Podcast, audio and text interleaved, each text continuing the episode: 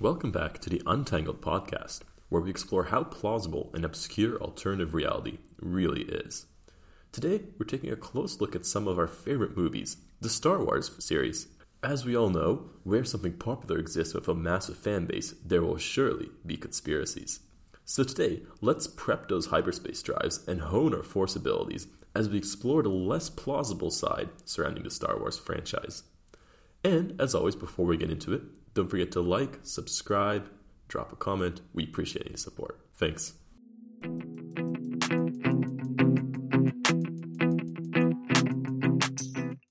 Welcome back, everybody, to this beautiful episode of our uh, little podcast here. Um, Han, do you want to do the honors? Do you want to ask me to introduce myself this time? Because I always ask you to do so. Well, Simon, why don't you go ahead and introduce yourself? Thank you, Han. I, I thought you'd never ask. So, you know, as people know, I'm Simon. I'm 24, I believe. I believe I am. Yes. And yeah, I live in Brussels now. I work here. And I do a conspiracy podcast together with my friend and a guest every time. Joining us today, in addition to my friend Han, is Sav. Sav, tell us about yourself. Who are you? How do you find yourself here today? How excited are you to be conspiratorial? Hi, I'm Sav. I find myself here today through bribery and coercion by Simon. Um, I'm joking, or is that another conspiracy for another time? Uh, That's the last one I think can come back and, and explain how Simon coerced them. ex- I, listen, that has to be the final episode of how I was coerced to get here. Um, but I'm Sav. I am a fourth year political science student at the University of Waterloo. I'm 22 and I'm currently situated in Toronto, Ontario, Canada. Interesting, interesting. And in the middle of a snowstorm, they say. Yes, a very, very promisingly bad snow snowstorm. nice, nice. Anyway, Han, you're last. You get to introduce yourself again, too. Of course. Who are you? Um, hi, guys. I'm Han. You know me from the previous podcast if you've listened to those. Um, I'm 24. I live in the Netherlands. I study international relations. And um, yeah, that's about it. Doing podcasts. Yeah, cool, cool. So I know there's a snowstorm going outside of you, Sav. So let's say it's it's a it's a cold day, a nice wintry day. You don't want to go out. You just want to curl up inside. You got nothing to study for. You just throw on you just throw on Netflix. You throw on Disney Plus, whatever. What are you watching? What's your go-to thing Um, of choice? Recently, I've been watching a lot of Dragon's Den. Um, I watched the British one and I watched the Canadian one. I do not like Shark Tank, which is the American one, and I think there's an Australian Shark Tank as well. But I've been I've been watching a lot of Dragon's Den. Ooh, I, I'll. d- I always used to think Dragon's Den was Canadian because I swear it started before Shark Tank, but I'm pretty sure it's It did. British. Uh, Yeah, Yeah, so the so British confusing. one. No, actually, I think it was the Dutch one that started first, and then it was the British one, and then it was the Canadian one. I'm pretty sure it's something like that. Can you confirm, Han? I, I don't know this program. You don't know What? Dragon's Den. Dragon's Den. Oh, Never heard I'm of gonna it. go Google now to see if it's the. I'm also not very good at television shows, I'll, I'll be honest. It's it's basically a show where where like misguided entrepreneurs or failing businesses come on and pitch their company to some very egotistical business people, and they get to like you know try to sell it. It's where Kevin O'Leary, you know the famous short bald guy, Uh, yeah, yeah, yeah, I do. he's the most famous person I've ever laid eyes upon. Um, anyways, he's like the He's short in person. I've seen him in person tiny. too. Yeah, I was taller than him. well, I mean. Beyond TV shows, this is not the, the segue I was hoping for, Sav here. Sorry. Beyond TV shows, what movies do you like? It's actually Uh, by well- just just to just to stick it in between. It's actually uh, a Japanese program called Mane no Tora, which means the Tiger of Malaya. Oh, Tigers of Money is what it is. Are we talking about the same thing here? I Yeah. guess so. interesting. Cool. Well, now I know. I watched the Japanese one. Okay, okay, Sav. I, I- this this segue is not going very well, but I, I'll point you right now. If you're gonna point me to your favorite movie franchise of all time, Star Wars, without a shadow of a doubt. hmm. and do you remember when uh, I first approached you about conspiracy podcasts? You gave me a list of things you'd be interested in talking about, Yes. and that included Star Wars. So yes. can you piece together where we're going today with this episode? Because you have no pride. I didn't tell you beforehand what we were doing. I'm going to assume Dragonstone. Den. I, And it'd be a valuable. so close, so close. All right, let's do some Star Wars. Yeah. How? Yeah. Tell me. Tell, tell me about your experience with uh, Star Wars, Sav, and then I'll go to Han, and then. Why, why are Um, you such a big Star Wars fanatic? Oh god, that's a loaded question. Um, I don't know. I grew up with Star Wars. I I'd seen the first. I begged my dad to let me watch Star Wars when I was about six, and we binged them together in my grandparents' basement.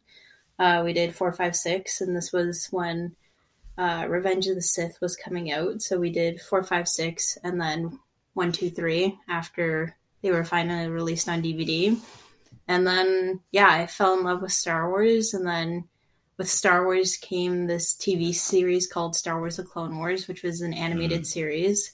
And I was about eight when that came out. And it was the first time that they actually had um, a female Padawan into Jedi as a forefront of the story in Star Wars, and I related to that character a lot. And a lot of ways, I grew up with the character, so I feel like Star Wars has been very integrated into my life just from from childhood. And it's an amazing series too politically spiritually they, it covers a lot of topics. So yeah i i enjoy it. Yeah, that's a good answer. I feel like for a lot of people, it's been a big childhood kind of thing. Because it's always been. Mm-hmm. I've always viewed it as more of like a mythical kind of series. Because when you, I feel like when you actually watch the movies, there's so much extra loaded context to everything that it just stands out in some senses. Yeah, I feel like, you know, watching it as a kid, I watched it because I loved the action. I loved, you know, like lightsabers and the ships and like all the kind of like stuff that kids are really supposed to like grab to, which is the demographic that they're going after.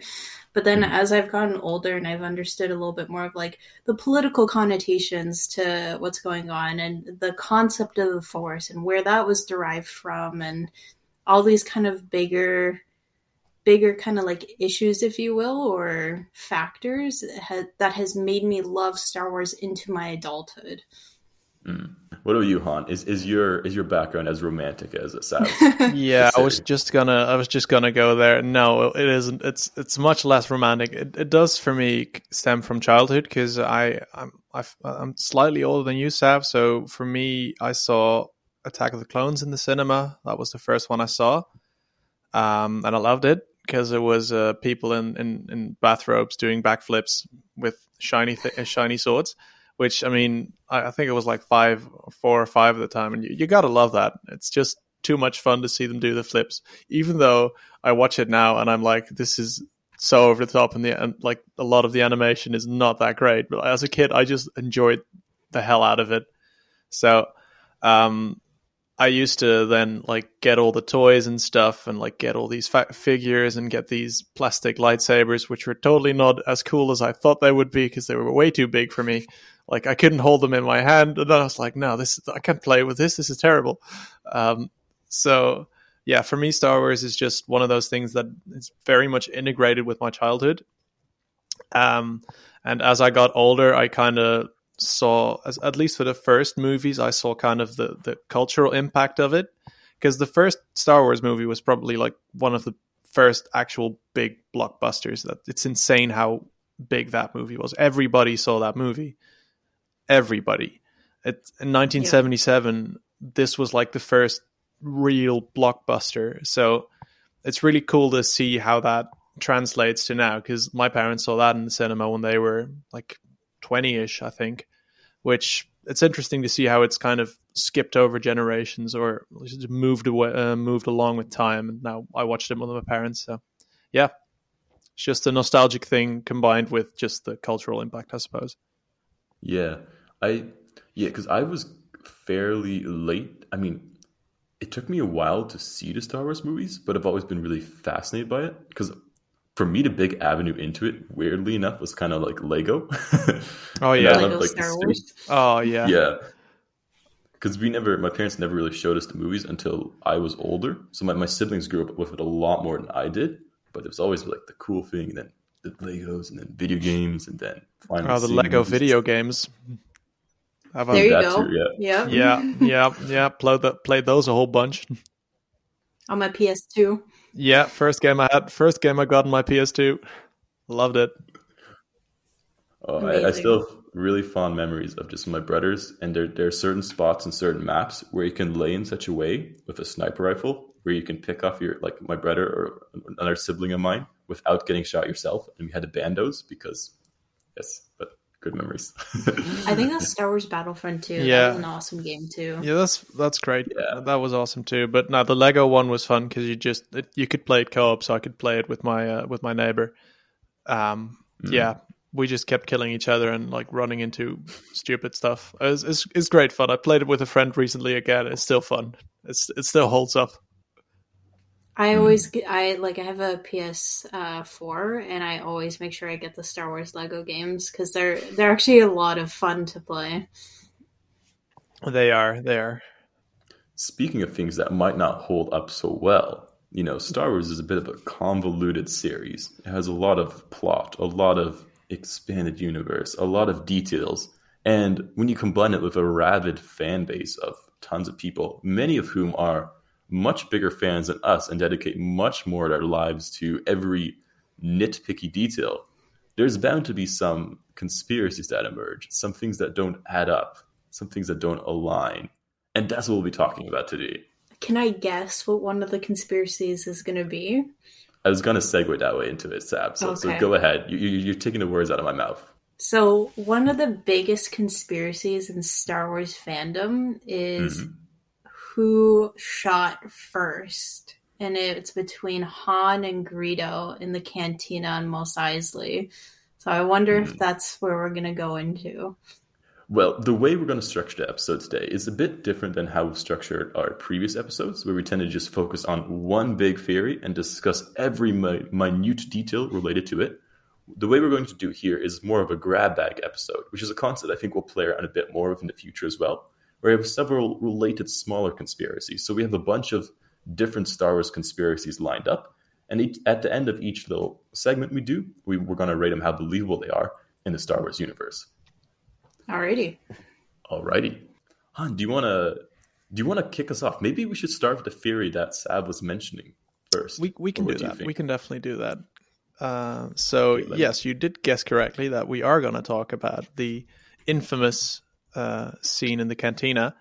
So just to explain the, I mean, to people who might not be as intimately familiar with it, in the first scene, I think where we meet Han Solo, um, he's... Oh my gosh. It clued in with me. Han and Han Solo. that was my that was what my intro was going to be. I completely forgot about the excitement around our podcast. oh, I was going to make fun of you having a name that's shared. We could Oh, record yeah, at the yeah, end y- if you want. Yeah, you can- I mean, you can do it. You're you're gonna be you're gonna be one of like a million people that have done that. So go ahead. Original, I will have daring. I will have to say Han is a very it's really weird how that very Dutch name ended up in this very somewhat American movie. It it does. I, mm. I I honestly don't know why that happened, but yeah, I I should look that up at some point. Actually, they stole my name. Uh, I mean, maybe because your parents saw it before you were conceived. Maybe you stole his name. I, no, I was named after an uncle who was born way before Star Wars. So uh, check and made Simon. Well, who shot first? Who knows?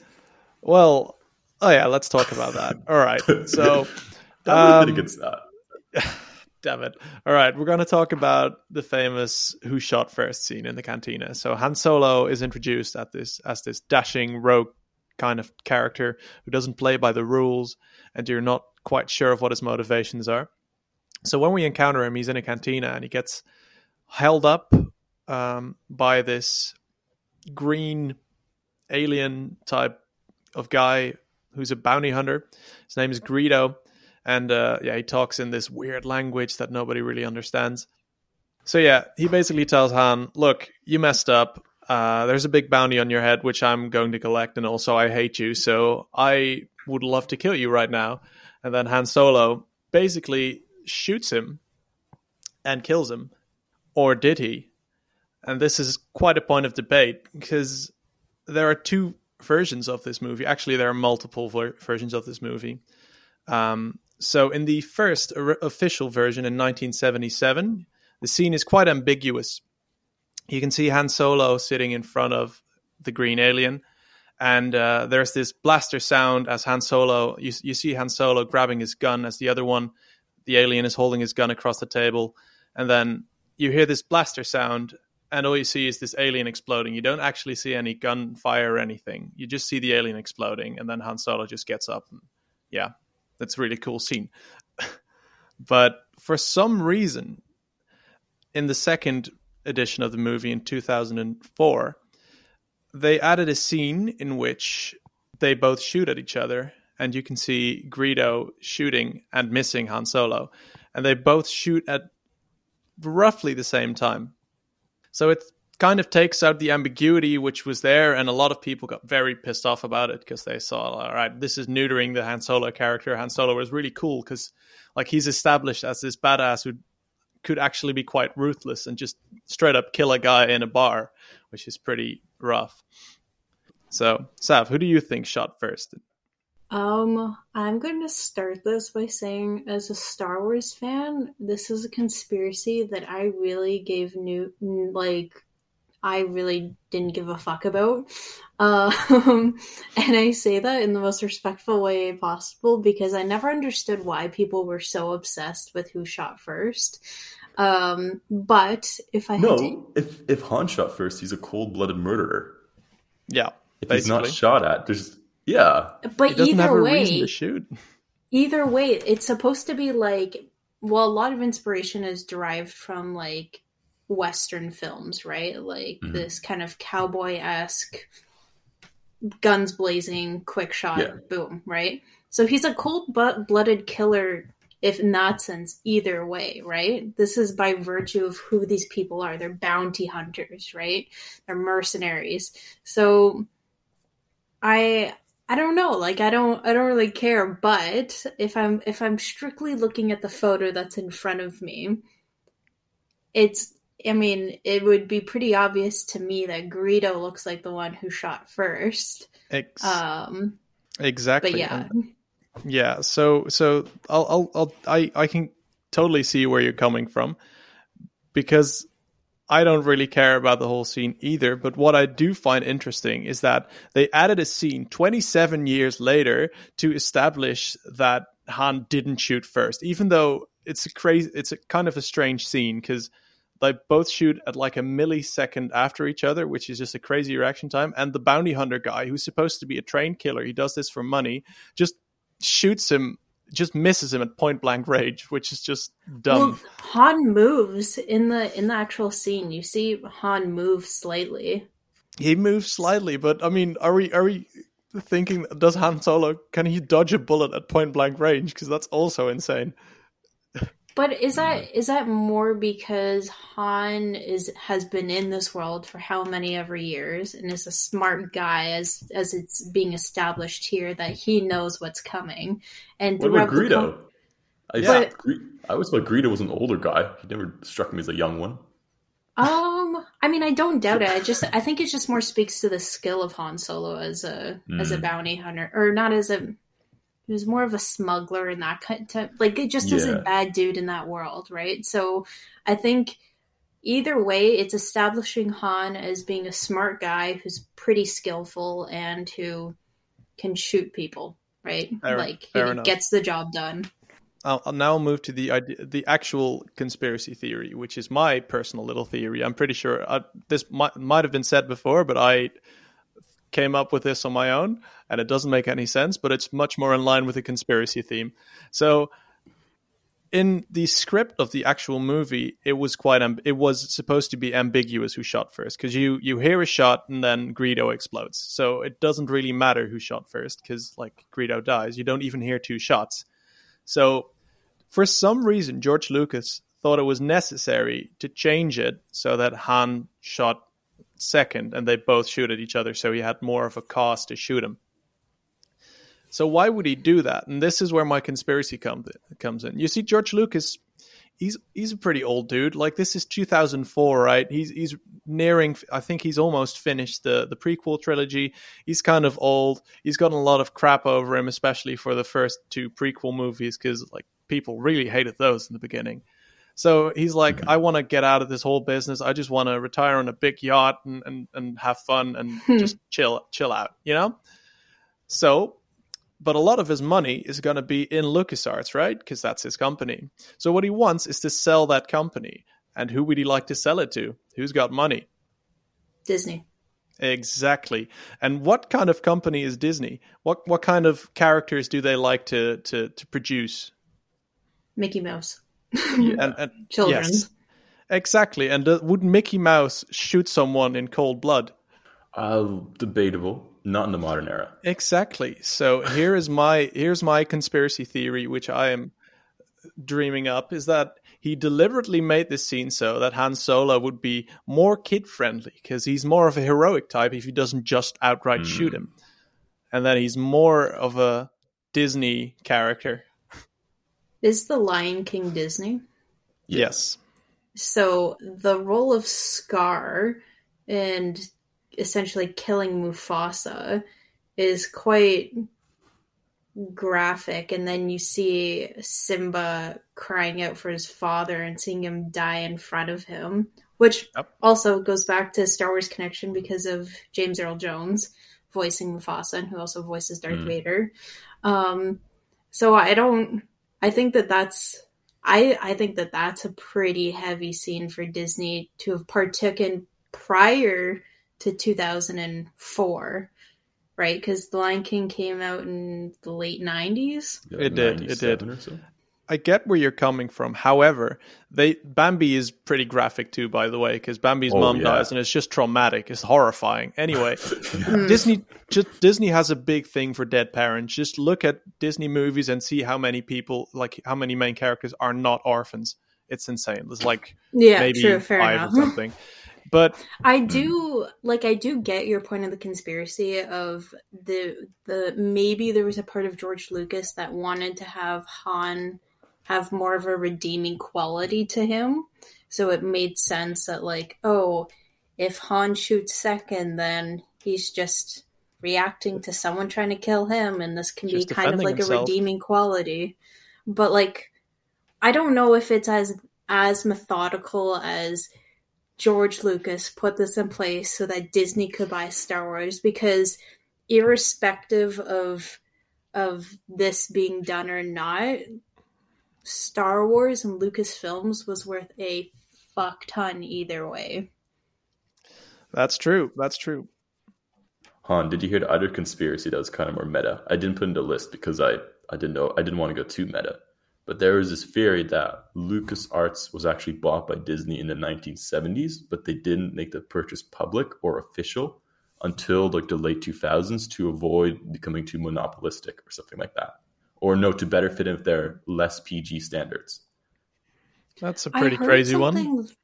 I heard yeah. something sort of like that. I don't know if it was the same along the lines that there was a previous deal for Disney to purchase Lucasfilms yes. prior. I don't know when that occurred, but what it is interesting is that a Toy Story that was made by who made Toy Pixar. Story?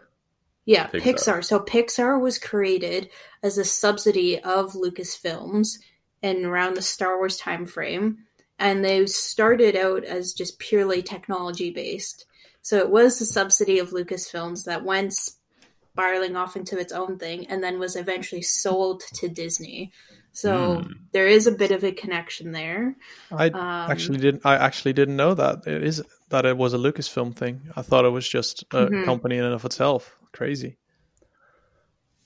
I anyway, yeah, I, I thought I, it had a Steve Jobs connection too. That was the only other thing I knew about Pixar. Yeah, but we're not going to talk about Steve Jobs because that's going to cost yeah. your job, right? sorry, sorry, sorry, sorry. Go, go on, Han. Go on. Yeah, no. The, so, so that's my little little theory because I thought the Han shot first theory was pretty lame in and of itself as well.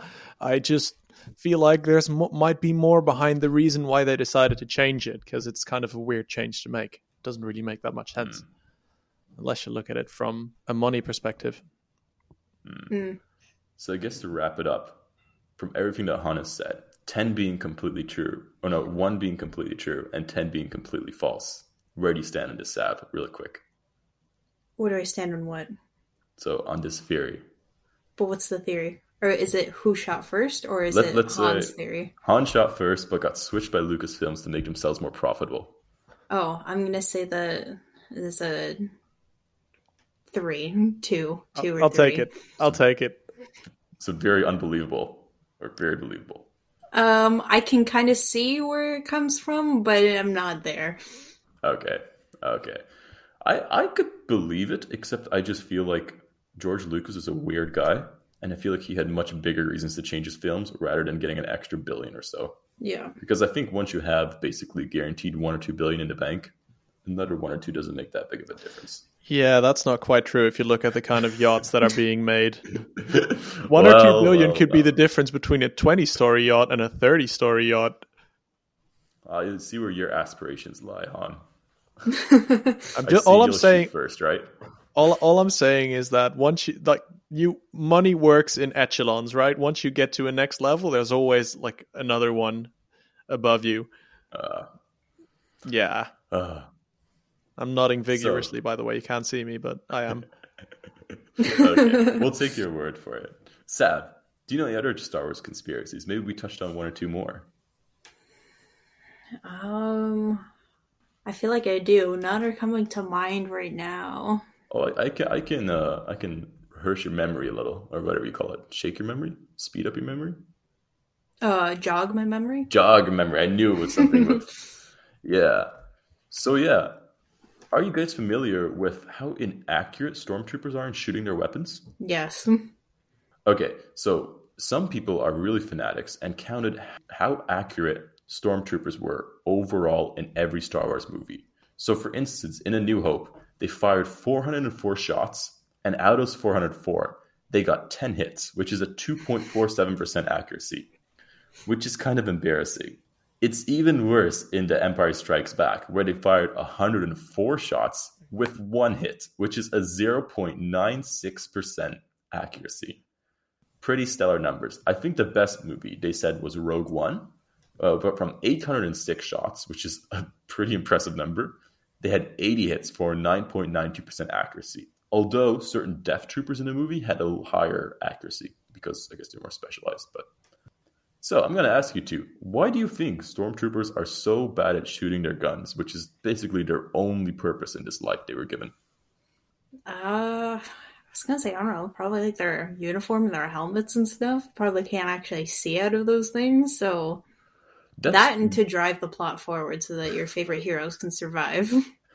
I mean, some valid points. The u- the helmet one is something that's floated around. I think one of the Clone Wars episodes actually referenced it, where I think one of the clones put on a helmet and he's like, "I can't see through this," throws it off, and he gets like ten headshots or something like that. It's, it's Um, actually the uh, like the the the the, uh, the series that came after Clone Wars in which they did that. yeah, rebels. yeah. Uh, I did not know, but I knew it was one of the animated products. But helmets is not going to be the one of the key conspiracies I lean on. I have two that I'm going to lean on. One is more believable. One is slightly more out there, but I can make a compelling case, as I always do, right, Han? yes. Okay. Oh no, you What- should have left it at the silence. I was gonna say. anyways, anyways. So, I mean, to to give it some context, in some senses, their four percent hit rate across all movies is not that terrible. Um, here's a cool historical trivia question. Some scholars estimated this, but in the Vietnam War, how many shots did the average American soldier fire before hitting a target? Way more than in the Second World War. That's what I know. Yes, it's because they did start practicing on like pop up things, so it would be more of a reflex thing than an actual thought thing. Because people would like instinctively shoot over the targets. Yeah. But if you put a number to it, how many shots do you, or rounds do you think a soldier would fire before they actually hit something in the Vietnam War? Like a hundred. Twenty. Oh wow! Oh my gosh. You went for a 100, Han? Yeah, one percent hit rate. A 100 is a pretty, it's not high enough. Oof. It's to try, try, try one a bit higher. Uh, five hundred. No, not even close. Oh my god! All right, ten thousand. You're getting warmer, but you're still not halfway there. Right. What the hell What are they I- shooting at? What I read, I don't know how reputable, but I, it seems reputable. I read that for they for every round they hit, they fired fifty thousand rounds before hitting something, which Oh god. makes sense because they were all stoned out of their minds because it was Vietnam, and just shooting at random things and destroying forests in a country, basically. Oh god. So I don't know. Maybe this is somewhat accurate. I mean, it is more embarrassing, but who knows? But the, the, the explanation most people or most Star Wars conspiracists would say is, you know, the main characters who they're always shooting at, they're mainly they're mainly Luke, Leia, Obi Wan, people like that who have Force powers. So the theory is you kind of like cloak them in the Force. So you know the Force kind of protects them, makes them a bit harder to hit. And that's somewhat believable, or you know, the best evidence for it is actually in Rogue One, where they had the the force sensitive guy, if you remember the blind guy. I believe his name was Chirrut Îmwe, as my notes would say, and he had the same like The one with the staff, right? The blind yeah, guy. yeah, the I'm one, one, with the force and the force is with me. I'm one with the force and the force is with Right. me. Yeah. yeah. So so the so the it's like the best evidence goes he goes into the battlefield like that, and his buddy gets just gets shot right beside him, whereas he gets completely unscathed. So. You know, the Force does do something. Would you believe that the Force can protect you from these blaster shots? Uh, all right. So I, I want I want I like flipping it around and, and seeing that saying that stormtroopers are bad, so the good part of the force just gives them bad juju, which always makes them shoot uh, like this. I think that, That it's one. like kind it's kind of a karma thing. If you if your if your karma is so bad, everything you do just goes wrong. Like every bowling ball you just kind of skews to the left or something. I feel like I'd support more of Han's perspective on on that than the original Wow. original one that was just given out, Simon. You're really not going to like my second explanation by how this No. is going. Do you want to hear my second explanation? I refuse to tell Honda's beforehand because I'm sure he'll love it. All right. So you know, you know, back on Tatooine, right? Han's, uh, I mean, sorry, Luke's parents were, or Luke's adoptive family was uh, Uncle Ben or some, sorry, Uncle uh, Ben and Aunt Beru, or not Uncle Ben, um, Uncle Owen. And then Luke and Uncle then- Owen and Aunt Beru. And then he was told that with great power comes great responsibility, and then he became Spider Man. Yeah. Exactly. Anyways, the theory goes, Beru and Owen, you know how they got kind of murdered in the first movie, right? oh, they were toast. Well, those are just bodies, right? Crispy. Yes. Yeah, how do you identify that? It's just a body. The theory goes, you know, two stormtroopers came over and two stormtroopers left, but the bodies were not Uncle Owen, Oh no. Uncle Owen and Aunt Beru. They managed to overpower these stormtroopers, climb into their outfits, and then secretly masquerade into the fir- into the into the Empire.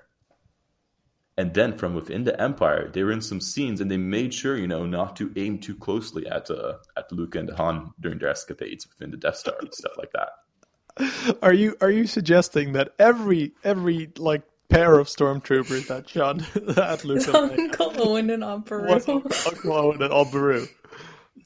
I mean, you can't tell them apart, right? You can't say they weren't them. That, that but It didn't sound like them. What from their footsteps? No, they speak. yeah, but that's through like a roboty kind of voice modulator. So I I can see that Yeah. I can wave that I suppose. But but like sometimes they get shot at by five stormtroopers or like more than two. How do you explain that? Just you know, act a bit clumsy. I mean, they do have a four percent hit rate, so Oh, what about this? What if it was Jar Jar Binks that was able to escape and then joined, accidentally joined um, the Empire, and then was Uh. one of those stormtroopers who was clum who was clumsy because we've seen the proof. proof is in the pudding. He saves the day every time of being clumsy in the Clone Wars. Um, Is he though? We'll see. We'll- Han, we'll- Well, the, oh, that's the other conspiracy too. That Jar Jar is uh, is that something that we're Yes, getting to okay. later? we're gonna get to that one. We're gonna Okay. get to that one. that's my favorite. So, how would you rate my? I, you guys weren't too receptive to the Force one, but what about you know the because you know getting shot and being burned to a crisp you know that's not a really sexy way to go out. This is a much nicer way to watch the star wars movies. Am i not correct? What will you rate this one? Believable? Not believable? Where do you fall? Uh, for the first one, what was your first one? It was the Force theory. force protects you. Oh, um, it, okay. If the first one is Han's theory, then I would give that like a six or a seven. oh If so, but for your second theory, I would probably, I would give that a ten out of ten for creativity. thank you thank you thank you Is it is it Han, possible? you to fall? give Is it possible to give minuses? The second one. i think it's a good theory you got it Right, let's let's go even further. If there's a group of stormtroopers, it's just because Aunt Aunt Beru and Uncle Owen actually went to Kamino and cloned themselves. So Yeah. the- actually, Aunt Aunt and Uncle's Luke's aunt and uncle. It's an army of Uncle Owens and Aunt Berus. Exactly, and they're just I waiting mean- for the right moment to strike. Except every time, like the Death Star gets blown up and they all die. Jango Yeah. Fett is no longer needed. Step No. aside. uh han do you want to maybe uh jump to the next theory the one uh the one sav hinted at Yes. Well, let's let's get to it. So you already mentioned Jar Jar Binks and his um, well, his kind of crazy amount of luck. Um, so basically, there's this theory that Jar Jar is is not not as innocent and clumsy and dumb as he might look like. That he actually might be something quite different, something a lot more sinister than than what he lets on. I don't know how much have you have you heard about this theory? Do you, do you know it? A lot. Very well. All right, all right. So, all right for for the I'll, I'll explain it mostly for the audience then, because because I feel like you'll you'll uh, you'll know what I'm talking about. So, basically, there's three arguments that I have prepared here that Jar Jar is something much more than he actually lets on to be. The the first argument is well, as Sav said, is the, the uncanny amount of luck that the guy has. So it, this is a series in which people die, and like like Greedo, they die. Their limbs get cut off like all the time. It's kind of crazy how much that happens. And Jar Jar just kind of gets off scot free every time while being a complete idiot. Like he just bumbles around and dodges blaster shots by tripping over things, and it's insane. It's also one of the reasons why people hated the first movie, prequel movie, as much because he kind of sticks out like a sore thumb because he's just too comical to like be believable for Star Wars fans. So that's kind of crazy, right? Why would such a like almost Disney esque uh, cartoon character be in Star Wars? Well, there might be a good reason for it because the uncanny luck might actually have to do with the fact that he is maybe a force sensitive. He actually senses all the things that are happening, and he's actually dodging them in his own on his own accord. He's not actually being clumsy; he's just pretending. Yeah. So, like I said, the first argument is that his luck is actually s- skill. So yeah, he's extremely lucky, um, which could hint at something more because that kind of luck doesn't exist. Obi Wan says it in the first movie that there is no such thing as luck. So Obi Wan knew the guy. Maybe he knew what he really was. So the second argument is that Jar Jar is quite agile. Like he can do a lot of crazy flips and jumps and shit. Many of which we only see Jedi perform in the rest of the movie, as well as Sith. Dun dun dun. Do you recall, Sav, the scene where he just jumps into the pond in the first movie? Mm-hmm. That is not a normal thing that things do, right? No. I'll refute that later. You'll refute it later? Okay, I, I want to see one of his other species do that kind of little twirl thing. Like his, even before he does it, I'm gonna point it out. He does like the little, you know, you know, praying yeah, hand. and then he it spins and then Yeah, that's a that's for surely some kind of force thing. Honestly, Well, there's a good argument made that he's actually inspired that his movement and like fighting style, quote unquote, is actually inspired by the drunken ma- the drunken master style of, of combat because he kind of sloshers around and then he centers himself, which they do as well. There's some clips on it, which I I'm not going to show you, but you can you can look it up. Somebody spent a lot of hours into perfecting this theory. Uh, because he's kind of sloshing around like aimlessly, but that's just a ruse to misdirect. Actually, he's he's quite skilled and he's quite agile, and it's just a kind of fighting style. So that both of these things kind of suggest that he's a very skilled fighter and he's also a force sensitive. And finally, he's also good friends with Palpatine. Hmm.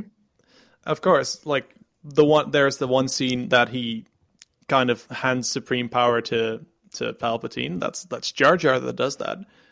Um, we're not even touching on the fact that Jar Jar became a senator that can do that. Like this guy is a total idiot. Why do they do it? It, it? Like the fact that he's such an idiot and he's managing to get into all these positions. Well, we've seen Jedi get into some people do some quite strange stuff for them just by a hand wave, you know. So why wouldn't he be able to? So his connection with Palpatine is actually quite uh, slightly deeper because he's also from Naboo. Like the Gungans are also from Naboo, so why would they not be hanging out sometimes? You know, they're just Palpatine's on a stroll in the forest or something, and there's Jar Jar, and they're just talking. You know, nothing odd about it. Mm. The oddest thing about it, maybe, is the fact that well, Palpatine gets supreme power in the second prequel movie, but he's still seen hanging out with Jar Jar in the third one. Like, why would he keep him around? He doesn't need Jar Jar anymore. Well, why would you keep that guy around? It's not going to look good. So, Maybe you're just a bad friend, Han. well, why would he be friends with Jar Jar? Wow, so rude. He's a human being. No, oh, go on, go on, go on. He's not a human being. Specifically, Also, I love. I was watching the first one too. Uh, Qui-Gon, I always say his name wrong, but Qui-Gon Qui-Gon? Yeah. Sorry, I preface this by saying I always say it wrong. But he is so mean to Jar Jar, as in like he despises that creature. You can tell it from the way he, the like he grabs his tongue in midair, that kind of stuff. But yeah, sorry, go on, he knows he knows that Jar Jar is a Sith. He's sensing it, and he doesn't actually like he, he doesn't know for sure because his mind's being clouded. But he, he's got he's got this this primordial tinge that kind of alerts him to to the danger. So of course we don't we never see Jar Jar be a Sith Lord. It, it's all quite well. It doesn't really end up being anything. So do you know why that is, Sav? because everyone hated Jar Jar after the Phantom Menace. Exactly. And George Lucas just chickened out of his whole crazy twist plan because, well, yeah, people ha- hated Jar Jar. Like, how would people have reacted if Jar Jar was actually the bad guy? I mean, I would have reacted better than to the ninth movie. So yeah, I mean, it, well, the eighth movie really did it, but I, I haven't even seen the ninth one. I told this to Simon. I haven't even watched it because I just wanted, like, I've never actually wanted to leave the cinema for a movie except for The Last Jedi. oh yeah, the Last Jedi. I oh, God, that's a whole other topic. But Yes. you, you'll Um, notice, you'll notice we purposely didn't do any sequel trilogy. Oh. Thank God, because I kid you not, when I think of Star Wars, I think of the original trilogy, the prequels, Clone Wars, Rebels, Mandalorian, and like all those types of iterations. I do not at all include the sequels as a part of that. Like they are just cut off in my brain. I pretend like they never happened. It's like me with the last two seasons of Game of Thrones. I pretend that it never happened. I was talking about uh, the the sequel th- trilogy with Simon, and I was actually saying like I could go on for, for hours about how bad I thought the Last Jedi was, and it's kind of in the same Yeah. spot as season eight of Game of Thrones. Like those are the two things that I could talk. Yeah. I could fill Yeah. probably I- I an, a day of talking about it. I will not, but I will defend Rogue One. That's my one thing. I did. No, I love Rogue One. I thought Yeah. that Rogue One was a great film. Same. fun. Yeah. I thought That's fun. Solo was shit, mm-hmm. but Same. the I haven't even seen that. shittiest, the shittiest Star Wars film in the Disney era was Episode Eight, like The Last Jedi, And I thought nine was worse. I, I will say that. I thought that nine was a combination. I think nine was J.J. Abrams trying to clean up and do uh, what should have been episode eight and episode nine into only episode nine. I think nine would have been better if he just kept on doing what Rian Johnson was doing beforehand in number eight. It wouldn't have been a great movie, but it would have been better than the mess we got. I just like I, I think that there's some validity to that, but I think I I'm very conflicted because when I saw The Force Awakens episode 7 for the 1st Mhm. time, I thought I was like, wow, this is a great film. Like this is a great movie. But but and I watched it like 5 times. But as I saw how the sequels progressed, I'm starting to realize that all of the problems from episode 8, not all, but the foundational problems from 8 and 9 stem from episode 7 and the problem is is that it was just a reiteration of episode 4 there was nothing new to it. And what i didn't like is if at that point in episode 7 that there's now unbalance in the force what the fuck was the point of 1 to 6 right Yeah. like what who like there we talk about this prophecy all along right? The prophecy the chosen one blah blah blah blah blah. And we finally see that resolve in in episode in episode six for there to be a sequel and then an unjust unruly bad power that now is destroying planets and now there's another rebellion and blah blah blah blah blah in the sequel series. It's just like what like what was the point of the original Well, you could say maybe they didn't defeat the original bad power in the original trilogy. You could say maybe there was some uber powerful Sith Lord that was introduced in the earlier movies Yes. that was George Lucas's plan all along to be killed off in the sequels. Right. The, the balance will not be restored until until Jar Jar is is defeated. Dark. Fair enough. We'll center Just- this back around Jar Jar, Yes, shall we'll we? center it Before we get into a, an hour long rant about how shit the, the sequels were, because I feel like Yeah. that, that's a rabbit hole we don't want to dive into if if like we ever want to quit, like uh, end this Sure. podcast on a note. But uh, just just to finish the Darth Jar Jar theory off, is there is this a quote uh, from George Lucas about Yoda in the, the first movies because you, reali you remember how Yoda kind of was kind of kooky when he was first introduced, like he was laughing Yeah. and beating his stick and just being kind of odd, and then he became really profound. So he said, Yoda really comes from a tradition in mythological storytelling, and fairy tales of the hero finding a little creature on the side of the road that seems very insignificant and not very important, but who turns turns out to be the master wizard or the master thing.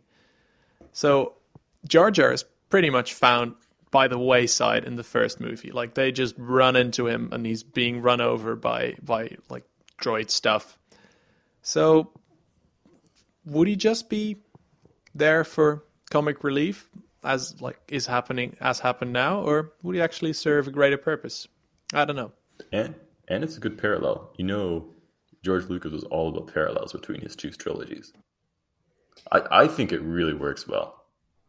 I, I, okay. So I am strongly like, no, like this is no, but I can see that there are, I can see how this could have developed into something else. And I think that there has been, I think, I don't know if this is fact, but apparently George Lucas has confirmed, allegedly, that Jar Jar Binks was supposed to be a Sith.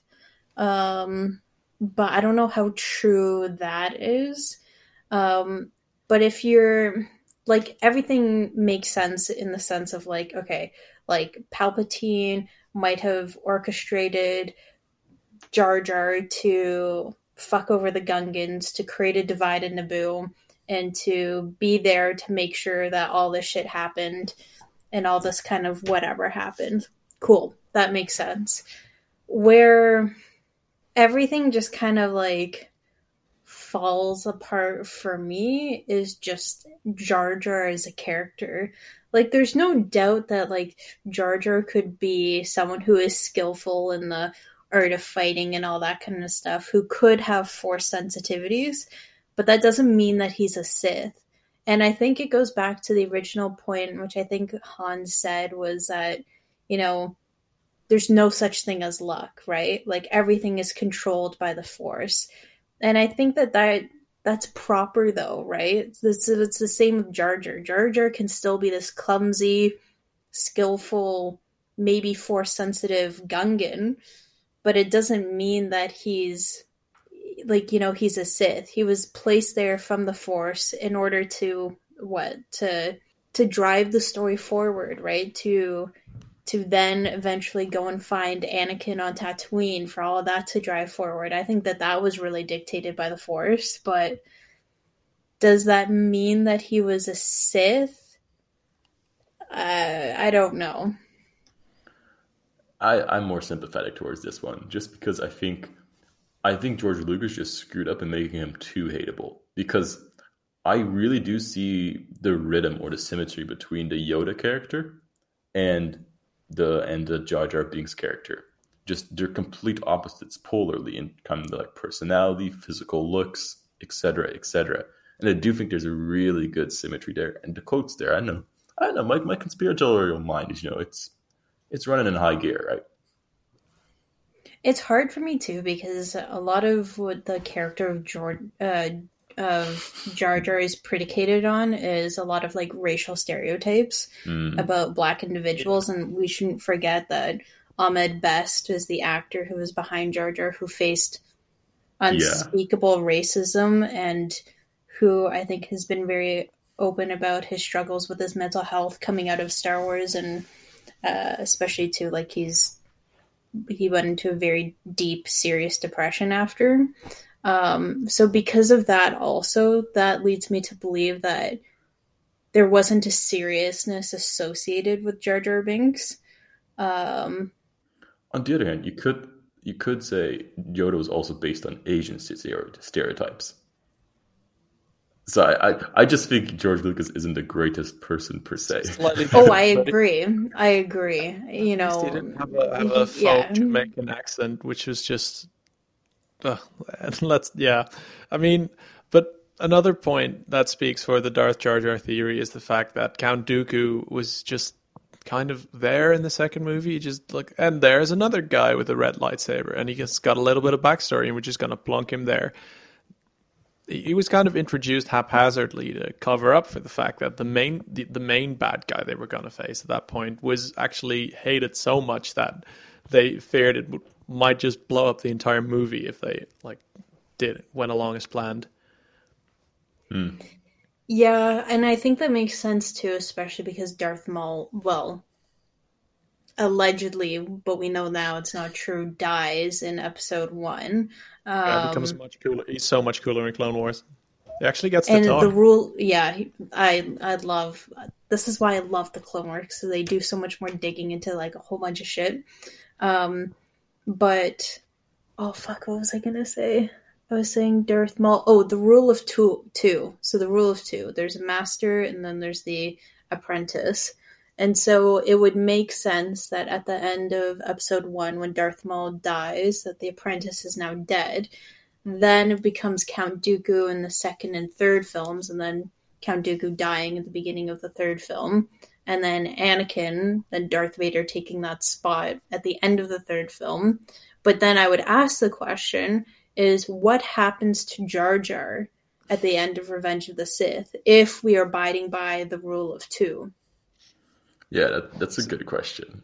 That I, I feel like that's that's a a, question we're probably sadly never gonna have answered. What what what would Jar Jar have done? Would we have seen some some epic fight between Jar Jar and Yoda, as we would have seen, like as we saw J- Yoda versus Count Dooku? That would have been some nice symmetry, Simon. Yeah. Yeah. Because I, I feel like to some extent, you could have perhaps just answered it by saying instead of Dooku, it would have been Jar Jar. And maybe Jar Jar would have gone like decapitated or something in the first movie instead. But uh, I just like Jar Jar was had to be expend. If this was true, like Jar Jar had to be expendable at some point within Yeah. from one to three. Um, and- but I w- but I think it's also interesting that could lead into the same conspiracy that oh gosh now I'm flip flopping and being a hypocrite now go for it, go for it. that if if Jar Jar was a Sith, that it makes sense that we have not seen him in any iteration of Star Wars that has come after Episode Three. So we have not seen him in Rebels. We did. I don't believe he was spotted in Rogue One. He was not spotted in the sequel series. He was not spotted in the original trilogy. He's not spotted in the Mandalorian. hmm So yeah. I don't know. Maybe. time is on his side. yeah. I'm coming around a little bit, but not fully. It's Yeah. it's a good theory. It's it, it they put some work into it. Whoever came up with it. Should we give a quick ranking and move on to what will probably be one of our final theories? Because I, I, Yeah. we're running a bit short on time. But All right, I'll give this a quick. I'll give it a. I'll give it a six. It intrigues my interest, but I don't. Uh, six or five. I'll intrigues me, but I don't know. I'll give it like a a good, I think an eight. I, I want this one to be true, just because. I, I like having purpose to things, and I think giving Jar Jar a good purpose is good. It would really, in my opinion, it would really kind of retcon a lot of the first movie. Because I think a lot of problems of the first movie were just, for me personally, just the Jar Jar figure. and this would actually make it acceptable to me, that payoff. Al- Also, the Anakin kid character that was that was horrible. That was horrible. Sorry, What, the Anakin kid? the Anakin kid was terrible. I actually No. thought his acting was not terrible for a child actor. I will say. It wasn't terrible, Yeah. but it was pretty bad. What can, I don't. I Jake Lloyd is the story of Jake Lloyd has been really tough to kind of like absorb after, and I I think that he did a fine job as a kid thrown into that position. There's also there was a little documentary that came out. Um, I think it's like ten minutes long on YouTube about the kid who was the runner up for um, Anakin, and I would encourage everyone listening and everyone here to go and watch that because it's actually it's quite hard on those kids and both of them respectively. So I give Jake Lloyd all the credit in the world for his performance. So you're saying there could have been two Anakins, though. Ah, I'm not starting this conspiracy. Well, I'm going to start Yes. somewhat of a conspiracy along these lines. Han, you know what this is, right? I, I think I know what you're getting at. Yeah. Yeah. So I threw up two pictures here, real quick. I'm going to explain them for the audience listening. First picture is, I think, from the first minute of episode, or it's from really early on in episode four, where it's uh, Luke and Han stormtrooper outfits of Chewbacca. Second picture is a bit is one minute later in the movie, uh, same scene. Can you spot the difference between these two pictures? Han, any ideas? Well, they're standing in an elevator. I'm sorry. Okay, I'm um, struggling. I'm gonna I'm gonna direct your attention, Sav. Look at their heights. yeah. It seems like the shorter one, the one on the on the on the on the right, who is Luke, suddenly grew a nice foot. I don't know about that. I mean, it's uh In the second photo? Yeah, if you look at the second photo, he is obviously taller than he was in the first photo. I don't know. I think it could just be the angling of the camera and stuff. Also, I don't I take this with a okay, I'll I'll let you continue. Okay, so my basic point is that there's this theory called Bigger Luke, where if you're watching especially the original trilogy, there are several points in this original trilogy where Luke, when compared to Han on screen, suddenly seems shorter or bigger compared on the scenes. So, this has led to a lot of speculation by the keener eyed individuals who have been viewing these movies. They're split into two camps the inch Lukers and the centilukers. Uh, so, the inch Lukers believe there's about a two to three centimeter height discrepancy, so an inch. The centilukers believe that there's a one centimeter uh, height discrepancy between Luke Prime, which is the original Luke, and bigger Luke, who is slightly taller. Regardless, they all agree that there's a bigger Luke and our original Luke. Are you following? Yes. Yeah. Okay, perfect. I, I didn't want to leave you guys behind. And this is supported not only by a few scenes, but a few other scenes, as well as some dialogue. So I'll run you through a few of the more notable ones. Um, there's obviously a few scenes of pictures where it's clearly demonstrated via some immaculately placed lines, which do not screw around with camera angles whatsoever, that Luke looks shorter and taller in certain scenes, especially compared to his co-actor, Harrison Ford. So for the viewers at home, there's two pictures of uh, Luke Skywalker standing next to Han Solo, and uh, our lovely Simon has drawn some lines on them, which um, show a certain, a little bit of difference. Like he looks slightly shorter in the top picture, as opposed to the bottom picture. But I mean, these are Simon's lines we're talking about, so These were drawn by a completely valid internet source, not me. I'm just gonna say. they look like yours. Regardless, regardless, there is in certain scenes height discrepancies. Moreover, some dialogue supports this. Uh, do you remember the line Obi Wan says, Sav, of "You've taken your first step into a larger world" from A New Hope? Okay. It could be a subtle hint at the height difference. I thought that you were gonna say about uh, Carrie Fisher's I'm Princess gonna- Leia. Yep, that was my second piece of evidence where she says, Aren't you a little short for a stormtrooper? It's getting pretty suspicious here. Even more so, I, I don't know how suspicious this one is. This is a bit of a stretch. But when they first arrive in Cloud City, Lando gives Luke an extremely weird look, which some people are like, he's a good eye. He must know that Luke is taller in this scene than he's supposed to be. Um, so take it that way you will. And finally, this is the one that really, you know, somewhat sealed the deal for me. Sav, tell me, you- you're a Star Wars fan. What's the name of Luke's uh, childhood best friend who convinced him to join the Rebels? Wedge Antilles. Uh, the other one. The other one? Yeah. The other childhood friend that Luke had that short. Oh my gosh, am I being an idiot right now? It's a close There's friend. another one? Yeah, there's two. Han, do you Is know this one? I, I, I just knew I just know Wedge Antilles too. That's that's like my The other one piece was of Star called was called Biggs Darklighter. Oh, yeah. Biggs. Oh, Oh, yeah, Biggs. okay. Big, I do know Biggs, but last name, yeah. Isn't that a suspicious name to give in a movie where there's height discrepancies between two Lukes? Oh my god. what? it's a good just- theory. Why? All right, keep going. Oh, Keep he's the. Okay, sorry. No, I just googled Biggs Lightyear. I know the dude. Yeah, told you it's, it's a suspicious name. So there's two main hypotheses why this happens. The first one is called the the canon Luke hypothesis, which blames us on the canon story, which actually says that there's two Lukes in the Star Wars universe.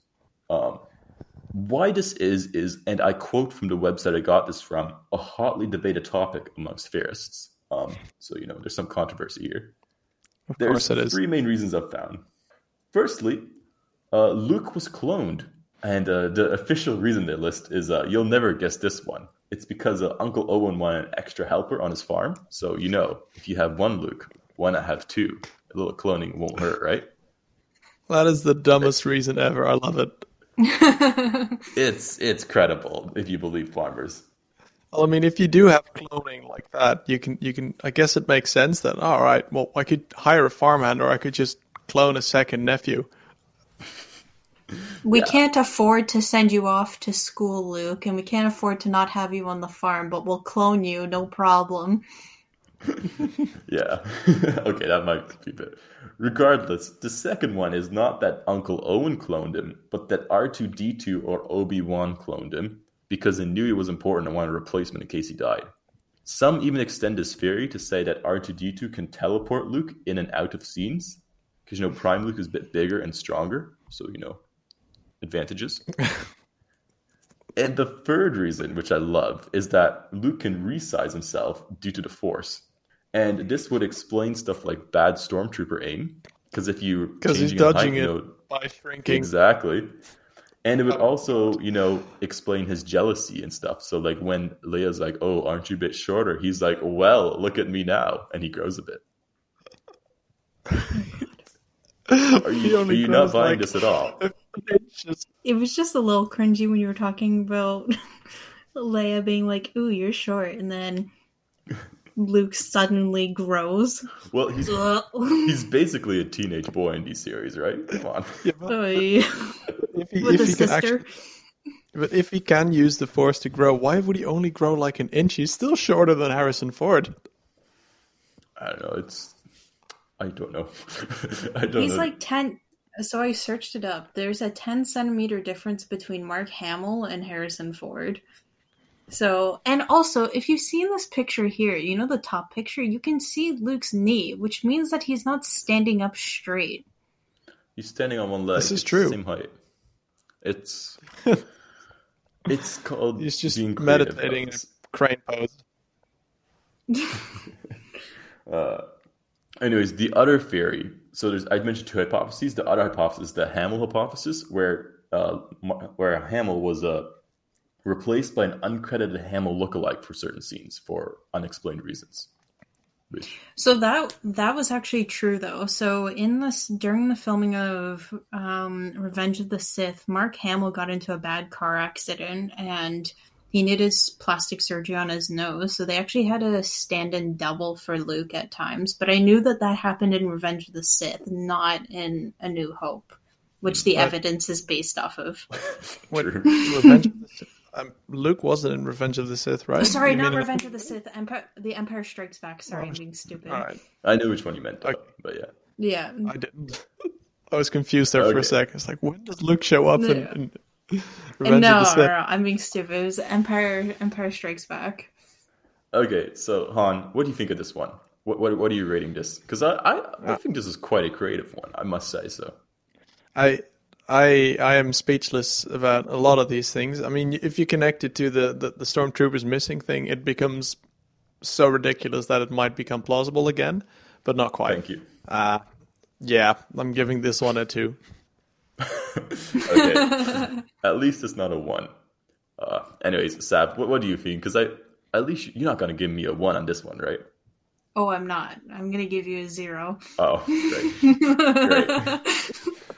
There is a height discrepancy somewhere, but whatever. I, I, I will I will note that this this theory was probably conjured up like it probably originated before the prequels and before we knew what the clone wars really were because with that context of what cloning is now it mm-hmm. looks even more ridiculous. Like back then, Obi Wan just there was just one throwaway throwaway line from Obi Wan about the Clone Wars and how he fought with Luke's dad in it, and nobody yeah. really know what it meant. Like the word clone and how that came about didn't really yeah. show up again. So I guess it makes more sense if you see it like that, because then it's like, oh well, clones are apparently commonplace, so why not? Yeah. This theory, for the record, did develop the first in 1985, I believe. Right. So it's been around for been... a while and has not been disproved yet. So I mean, I wouldn't put like production. If you've ever seen some of the documentaries for the original Star Wars film, that it's the production value on the on the sets were not great. Yeah. There's even a moment where Mark Hamill is running after, like, running to congratulate like Princess uh, Princess Leia, and he goes Carrie, and they kept that in the film. so yeah, I yeah. uh, okay, Han. Would would you do you think we should do another conspiracy? So because we're running pretty late in our timing, uh, or should we start uh, wrapping this up?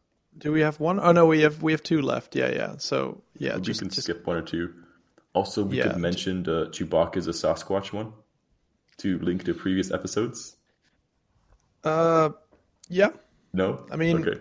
I, I, can I can do the last one in, like one line or one or two lines or something because it's just a cute story that I really like.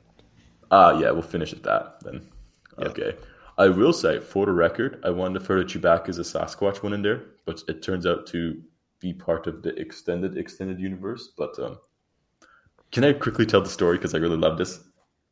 So in 2004, these guys wrote a book which is non-canon but still somewhat accepted called Into the Great Unknown. It was a comic kind of thing where Chewbacca and Han crash landed on a planet called Earth in the Pacific Northwest. Han got killed by the natives, is what they said. Chewbacca survived, but became the basis for the myth of the Sasquatch. And then 126 years later, Solo's skeleton is discovered by archaeologist Indiana Jones, who also meets the Sasquatch. I would like that to be real. I would like to see like that movie. movie. yeah. Much more than any other Star Wars spin-off. That's the best of both uh, George Lucas's uh, two series there. Yeah. And all Harrison Ford. Mm-hmm.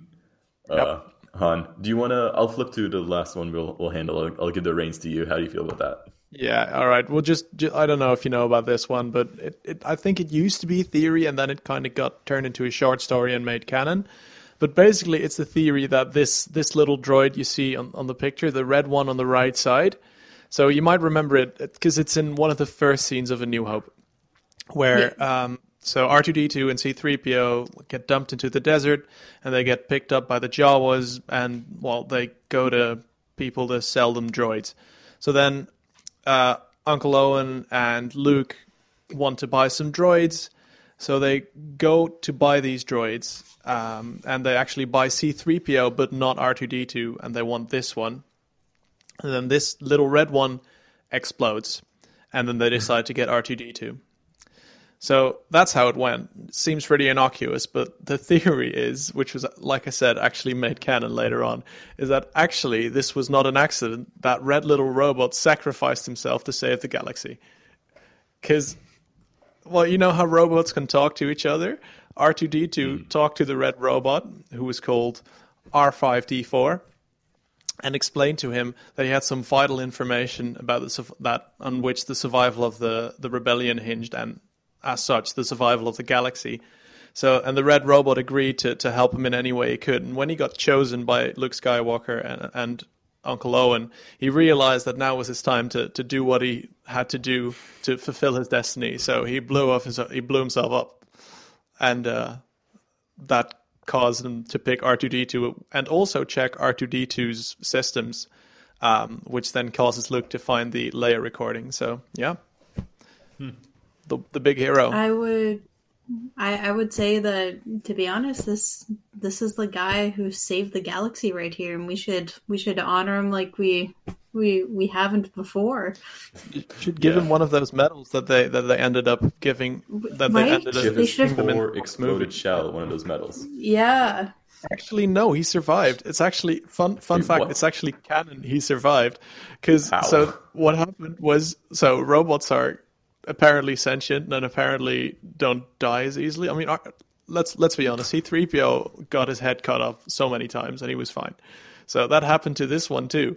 So he reassembled himself, survived the like the, the attack by the stormtroopers and the Jawas because that happens in the in the movie too, and then he just wheels off to find the rebellion at some point, and he actually shows up in the Mandalorian.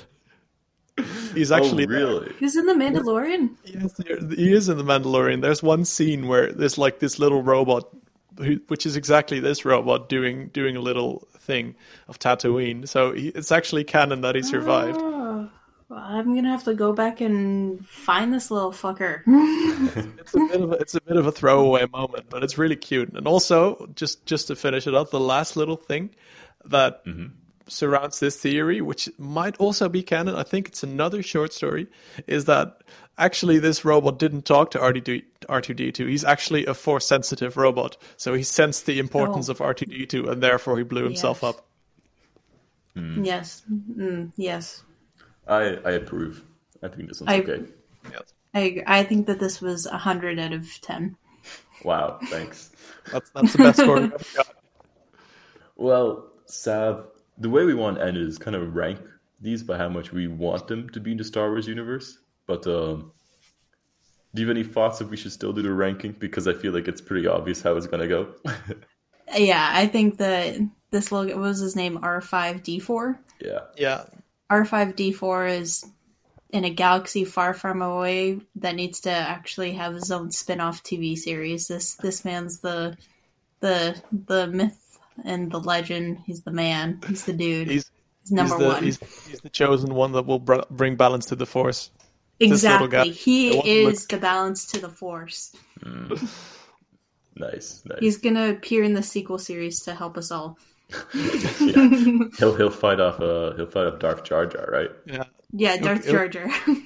he'll he'll be wheeled on like wearing one of those brown Jedi cloaks and like clutching a little lightsaber in his in his little little thingy, little grabby thing that R2D2 has.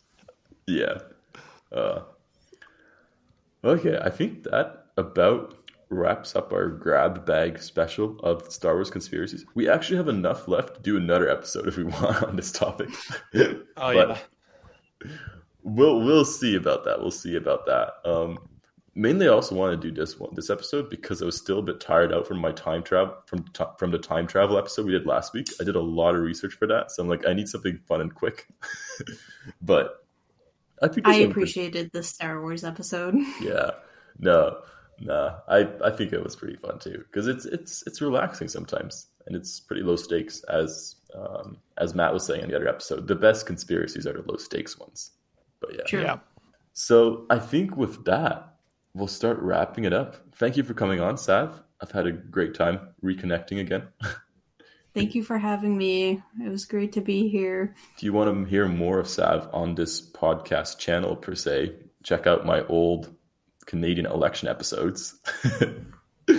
My specialty. yeah, yeah. Han, thanks for presenting a few of these. You're doing valiantly at this. I, I, I hope you managed to follow along in my, my confused rambles because I don't follow myself sometimes. So you were I doing try. a good job. Yeah. thanks. And yeah, if, if you enjoyed this episode, you, the listener, I'm pointing to you right now, please like, drop a subscription, drop a follow. If you're on YouTube, drop a comment. We love any support we get. And if you have any suggestions for future episodes, let us know as well. Although I have a future one planned as well, and that should be in the description of this episode if you're still listening. Um, and yeah, I think uh, may the force be with you. Is, or is that way too nerdy to end an episode like this? No, do it. May the force be with y'all. Live Yeah, long and prosper. Ah, Han. Ah. finally it's showing my good. true colors. uh, goodbye, people. See ya.